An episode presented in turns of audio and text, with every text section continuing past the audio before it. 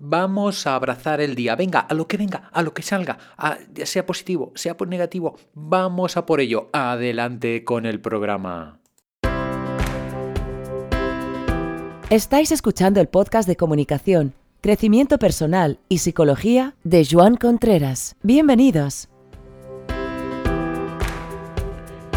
Bienvenidos, bienvenidos a este podcast, bienvenidos a esta pequeña aventurita de las mañanas Vamos por los avisos, que hoy sí que tenemos unos cuantos avisos por decir. Primero que mañana es festivo y por tanto no esperéis el programa por la mañana, que no saldrá, que saldremos en antena otra vez el lunes. Esto para empezar.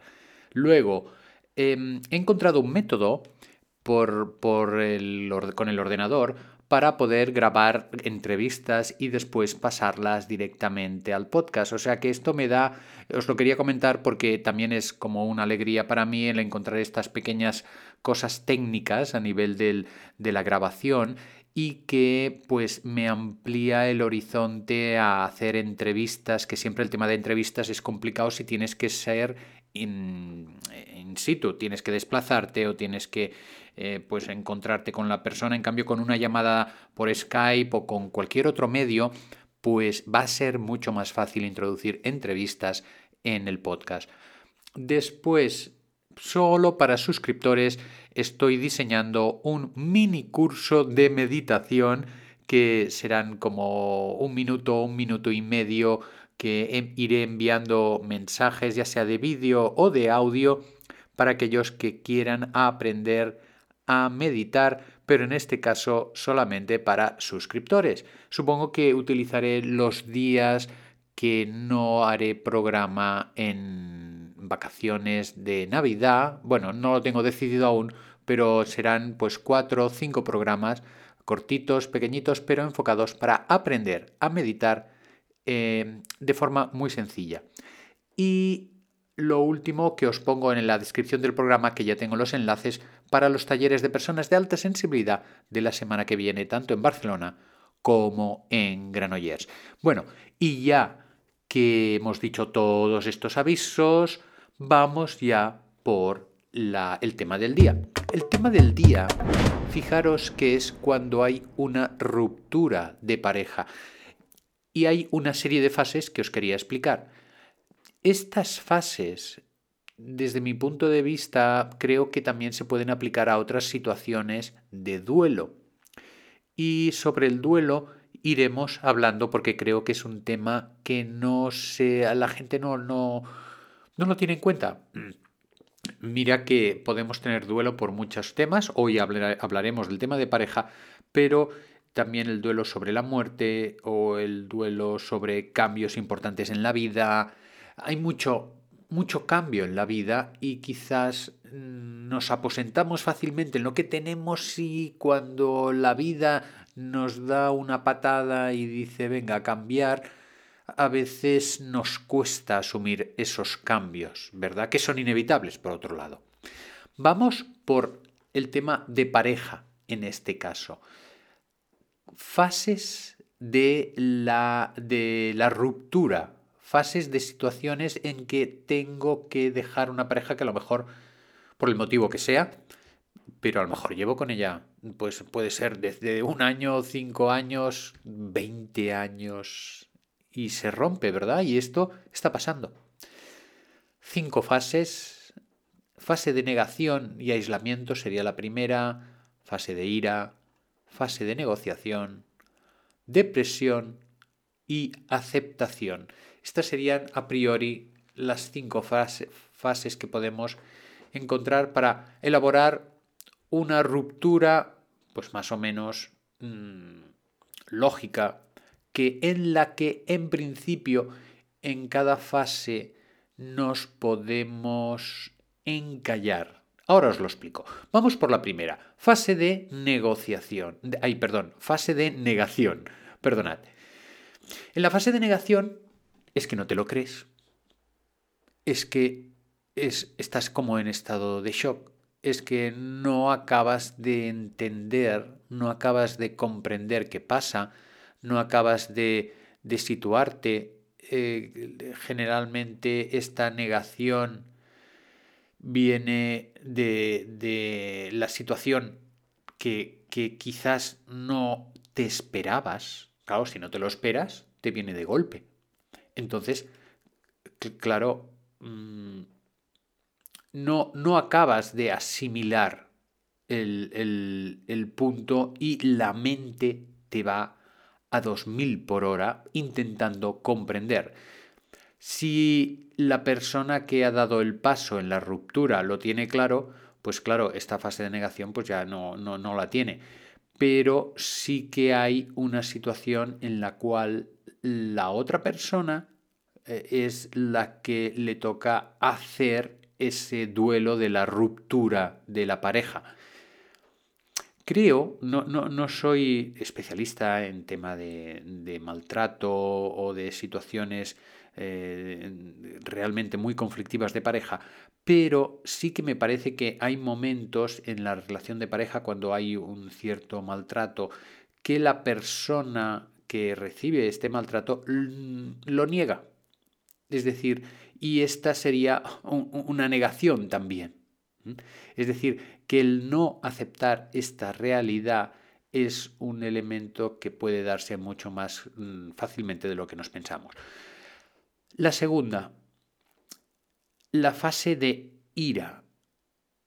Buf, aquí una vez que ya dice, vale, se rompe la pareja, te empiezan a venir toda una serie de sentimientos por dentro en cuanto a lo inevitable que empiezan a inundar, sobre todo en cuanto a los esfuerzos, y esto es importante recalcarlo, los esfuerzos que uno ha hecho para que esa pareja funcione.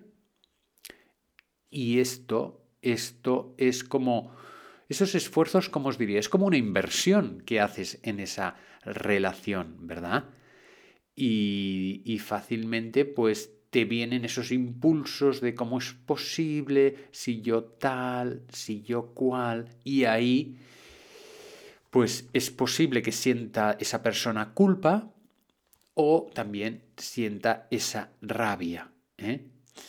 Y también puede ser que vaya enfocada hacia circunstancias o hacia un cambio de domicilio o un inicio de un trabajo y entonces a partir de ahí la situación fue mal hay un tema importante que creo que, es necesario ponernos de acuerdo, que es cuando una relación no funciona, la que no funciona es la relación. No tiene por qué estar mal una persona o la otra persona. Vamos, vamos, vamos a aclarar los términos porque este punto creo que es muy importante. Es la relación la que no funciona. Lo fácil es echar las culpas al otro. Pero el otro, la otra persona puede evidentemente hacer exactamente lo mismo. Entonces, no es que esté depresivo o que sea egoísta o que, que puede serlo, ¿vale? Pero es que es la relación la que no funciona. Fijaros que aquí las personas que hayan tenido una separación conflictiva, puede ser que, pues que eh, al tocar este tema, evidentemente les resuene y la situación de, de esta situación de ira, de rabia, pues esté más a flor de piel. Pues ¿por qué? Porque ve las injusticias que se dan también en la tercera fase, que es a la que vamos ahora, que es la de negociación. Y si en esa fase de negociación de decir, oye, pues a nivel sencillo, devuélveme el ordenador que te dejé o dame esto o dame lo otro, ¿no? De intentar recuperar sobre todo situaciones, de ponernos de acuerdo en una custodia o en un régimen con los de visitas, con los niños. Todas estas cosas sí se hacen desde esta situación de rabia, es difícil ponerse de acuerdo porque la situación está muy caliente y es muy fácil que queramos en esa negociación compensar hechos del pasado. Y ahí pues eh, es, complicado, es muy complicado en según qué rupturas hay, porque pueden haber consecuencias durante muchos, mucho tiempo. Vamos por la cuarta fase. La cuarta fase es la de depresión. Y esta depresión puede darse por, por varios motivos. Puede ser una, la de vivir en una irrealidad que contrasta con la realidad que antes tenía. Puede ser por las reacciones que veo de la otra persona, que ni me las imaginaba, y entonces dices, ¿con quién he estado conviviendo? ¿Verdad?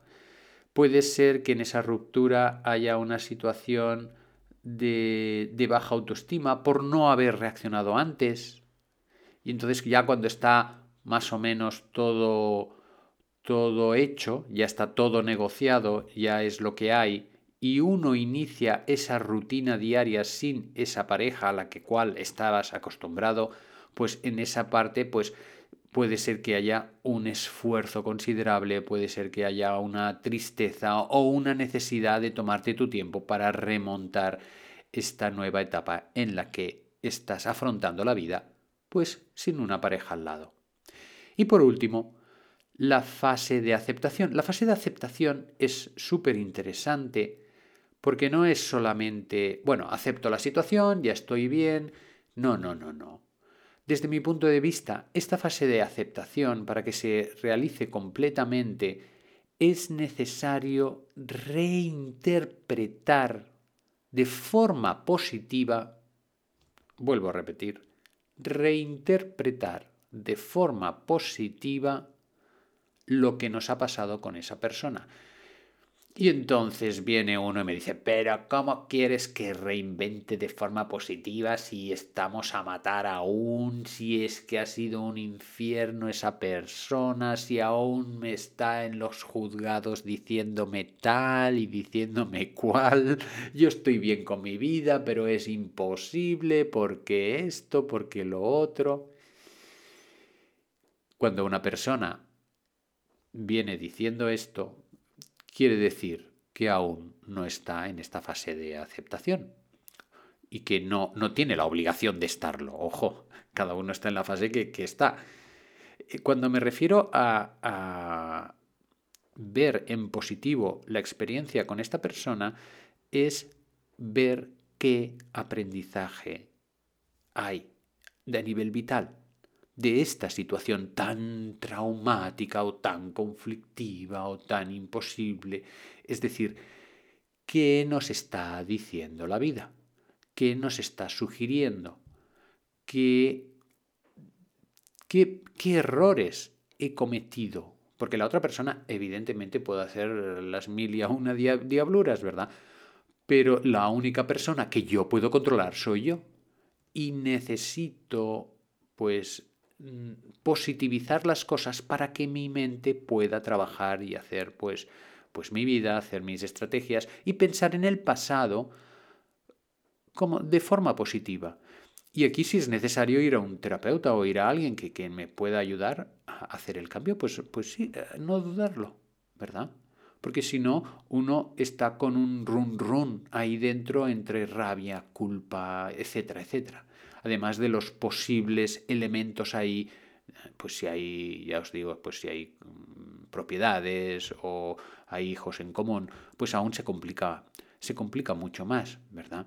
Y como ya es complicado todo, pues intentar que nuestra mente pueda respirar y clarificar y hacer un hilo de vida, hacer un hilo de vida en el cual podamos positivizar, porque Fijaros que en cada momento de nuestra historia intentamos, más o menos acertadamente, hacer lo mejor que creemos que podemos hacer. Que luego metemos la pata. Bueno, es posible, pero en ese momento era la mejor solución que teníamos y ese punto de comprensión es necesario tenerlo siempre. Tema de parejas, tema de rupturas, tema de desamores. Qué maravilla las parejas que rompen, que tienen buena relación y que pueden hablar tranquilamente, ¿verdad? Vamos a dejarlo aquí, que me voy al minuto 15 y ya estamos ahí al final. Venga, inspiramos.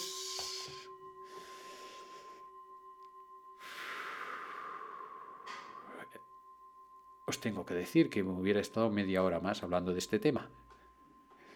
Suerte que tengo el cronómetro aquí delante. Tomamos aire. Retenemos. Esa sonrisita que salga. No nos podemos tomar tan en serio lo de la respiración, que ya bastante cosas serias tenemos hoy en día. Hasta el próximo programa el lunes, acordaros. Hasta luego.